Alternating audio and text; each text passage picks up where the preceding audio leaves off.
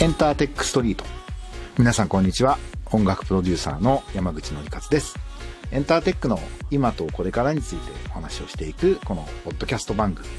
今日は人工知能と音楽著作権に関して面白い話とすげえくだらない話があったのでそのニュースについてお話をしたいと思っております、えー、短い時間ですがお付き合いください。今日はまずこのニュースを取り上げたいと思います。ギズモードなんですが、687億以上のメロディーをアルゴリズムで作り、著作権登録した弁護士というテーマです。記事をちょっとだけ紹介すると、未使用のメロディーはいつか誰かが作曲してしまい、他のミュージシャンたちが自由に作曲する機会が日に日に奪われてしまう。という危機を回避するべく、多彩な弁護士が将来の音楽家たちが盗用、盗作で訴えられないように、作曲されていない全メロディーをアルゴリズムで作曲し、それらを公開してパブリックドメインにしました。というニュースです。音楽の学士号を持ち、ソフト開発も手掛ける弁護士、ダミアン・リールさんという人が、音楽家でプログラマーの友人、ノア・ルービンさんと二人で、12拍までの中で考えられる1オクターブの組み合わせを全てアルゴリズムに割り出させたと。ちなみにそのアルゴリズムは1秒間で30万種のメロディーを作る処理能力があるということなんですね。この背景にあるのは、音楽は単に数字的な組み合わせであり、イストリゲームでもあるというふうに書いてあるんですけど、まあそこの考え方までは、えっ、と、僕自身は別にあの、否定をしようとは思わないんですが、えっ、と、このニュースの何ですかね、捉え方、解釈の仕方を僕なりにお話をしたいなというふうに思いました。まず、これメロディーってものをま定義づけていると。で、著作権っていうのは基本的にあの、メロディーのこと、旋律のこと、音符にかけるメロディーのおたまじゃくしのことを著作権の管理の対象にしてるわけですね。これまあ、あのジャスダックだけじゃなくて世界中でそうだと思うんですけど、まあメロディーと歌詞を実質的にそれしか対象にしてないですけど、あの、まあ音楽の種類にもよりますけど、実際はいろんな要素でその音楽の価値というか評価というか好き嫌いって決まってきますよね。ところが音楽の仕事をしてる方はご存知だと思うんですけど、実質的に著作権管理で対象にしているのはメロディーと歌詞だけだというようなことが背景にあります。で、まあ、このアルゴリズムの定義もどうなってるのかよくわかんなくて、テンポが違ったり、キーが違ったり、まあ、音色が違ったりすることで印象は随分違うんで、えー、そんなこともどういうふうに考えるのかなというふうに思うんですが、あの、僕から見ると、このクリエイティブコモンズっていう、まあ、一応既存の仕組み、新しい考え方ですけど、クリエイターが自分でコンテンツの価値、権利を決められるというクリエイティブコモンズの仕組みを使った、既存の仕組みを使ったけど、とてもラジカルな取り組みだと思います。つまりこれが広まると、今後、メロディーは著作財産権、著作権としてお金に換える対象ではなくなるってことがを意味してるわけですよ。これ非常に面白いですよね。メロディーを書くことだけでは、著作権として守られなくなるという仕組みを作ろうとしているという意味では、非常にラジカルな行動だなと。で、もうだから模倣とコピーと盗作の違いとかもまあ、ないよっていうことになるんですけど、それ自体は面白いなと思うし、僕はこの人たちのやったことに決して否定的ではないんですが、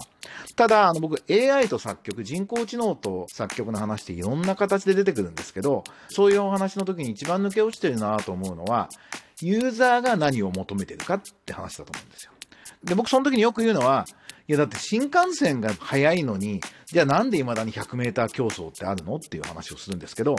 その作った作曲の人がどういう出演をして、その悲しみでこの曲は作ったんですとか、バンドのメンバーが仲悪い時だったからこんないい曲できたんだよねっていうその楽曲ができてくる背景の物語みたいなことも含めてユーザーはその楽曲を楽しんでいる音楽消費は行われているっていうのが実は現実なのでそれを AI で代わりに作っても人は感動しづらいんじゃないかなと。感動しない音楽には商品価値はあまりないので、そこはどういうふうに考えるんだろうってことは思います。だ一方で、例えば、映像の BGM で今いわゆる著作権フリー音源とかを使ってるような匿名性が高くて誰が作ったかっていうその背景みたいなものを必要としないえ音楽はもう AI で作っていく、アルゴリズムで作っていくっていうような形に、まあ、なっていくだろうなというふうに予想しています。で、実は僕がやっているそのスタートアップスタジオ株式会社バーサスでは、今そういうサービスをローンチしたいなと思って、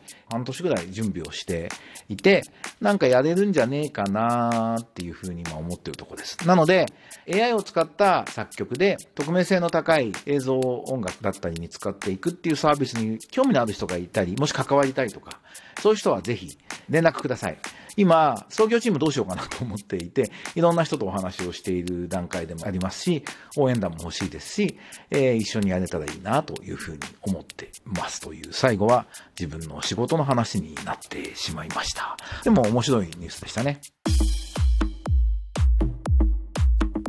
さて、それでは、著作権ついででもう一つ、超つまんないニュースをご紹介します。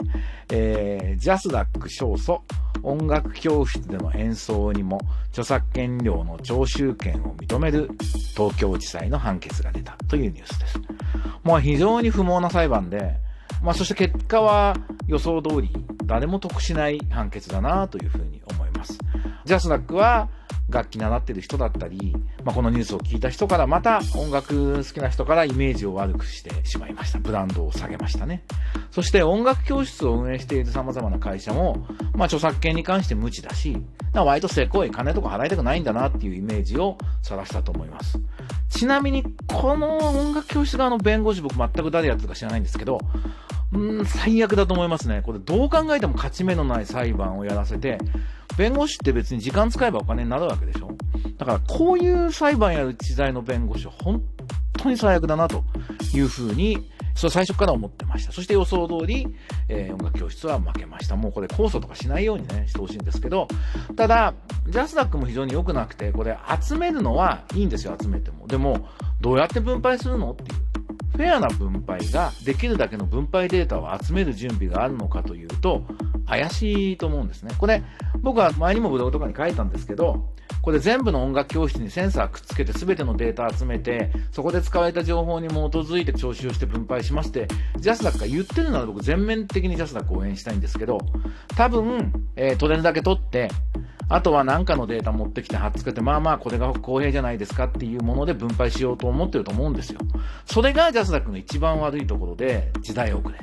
なので、えっ、ー、と、ユーザーからも支持されないし、えー、音楽に関わる人たちからの信頼も下がっていくということで、今はもう100%の分配データを作ることが技術的には可能な時代なんで、そこに向かってどういくのかっていうことを考えるべきだったと思っています。で、僕はこれずっとこのニュースが出た時から言ってたんですけど、例えばもうこれ、お金取るけど、ちゃんと分配できないんで、えっ、と、作曲家には分配しません。代わりに音楽産業の振興に使うんで、音楽教室さんもお金出してください。僕らも出しますぐらいのことをジャスダックが言ってですね、例えばクラウド上に楽譜を置いて、アクセスに応じて使用量を広く薄く集める、そういうサービスのプラットフォームを作って、それに関しては見た数だけ作曲者に分配するとか、そういうことをね、考えるべきだと思うんですよね。なんかそういう音楽産業を振興していくって発想をもっと持ってほしいなと。取れるところから正しいから、法律的に正しいから取るっていう発想をジャスダックはやめなくちゃいけないなと思います。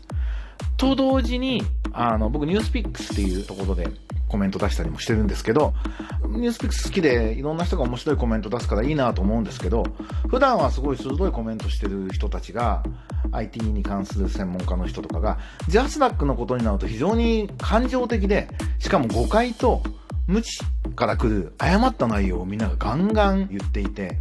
良くないなと。ただまあもちろんジャスダックのブランディングが下手だし説明が足らないってことはあると思うんですけど、なんかこういう機会に、その、なんですかね、それなりにブロガーみたいな人も含めて誤解を全部解いていくってことをジャスダックはやらないといけなくてとても不幸なことになるなと。なのでこのもう裁判は隅から隅まで悲しいことだらけ、不毛なことだらけの裁判だなと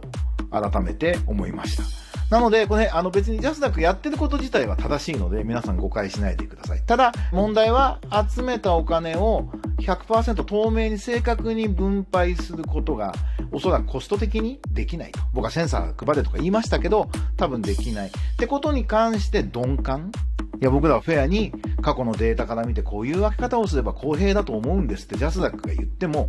誰も認めねえよっていう。そこに一番の問題があるというふうに思います。もっとテクノロジーを、今の事情はテクノロジー真剣に取り込もうとしている方なんで、朝日さんって方は、なんかそこで変わっていくといいなというふうに期待をしております。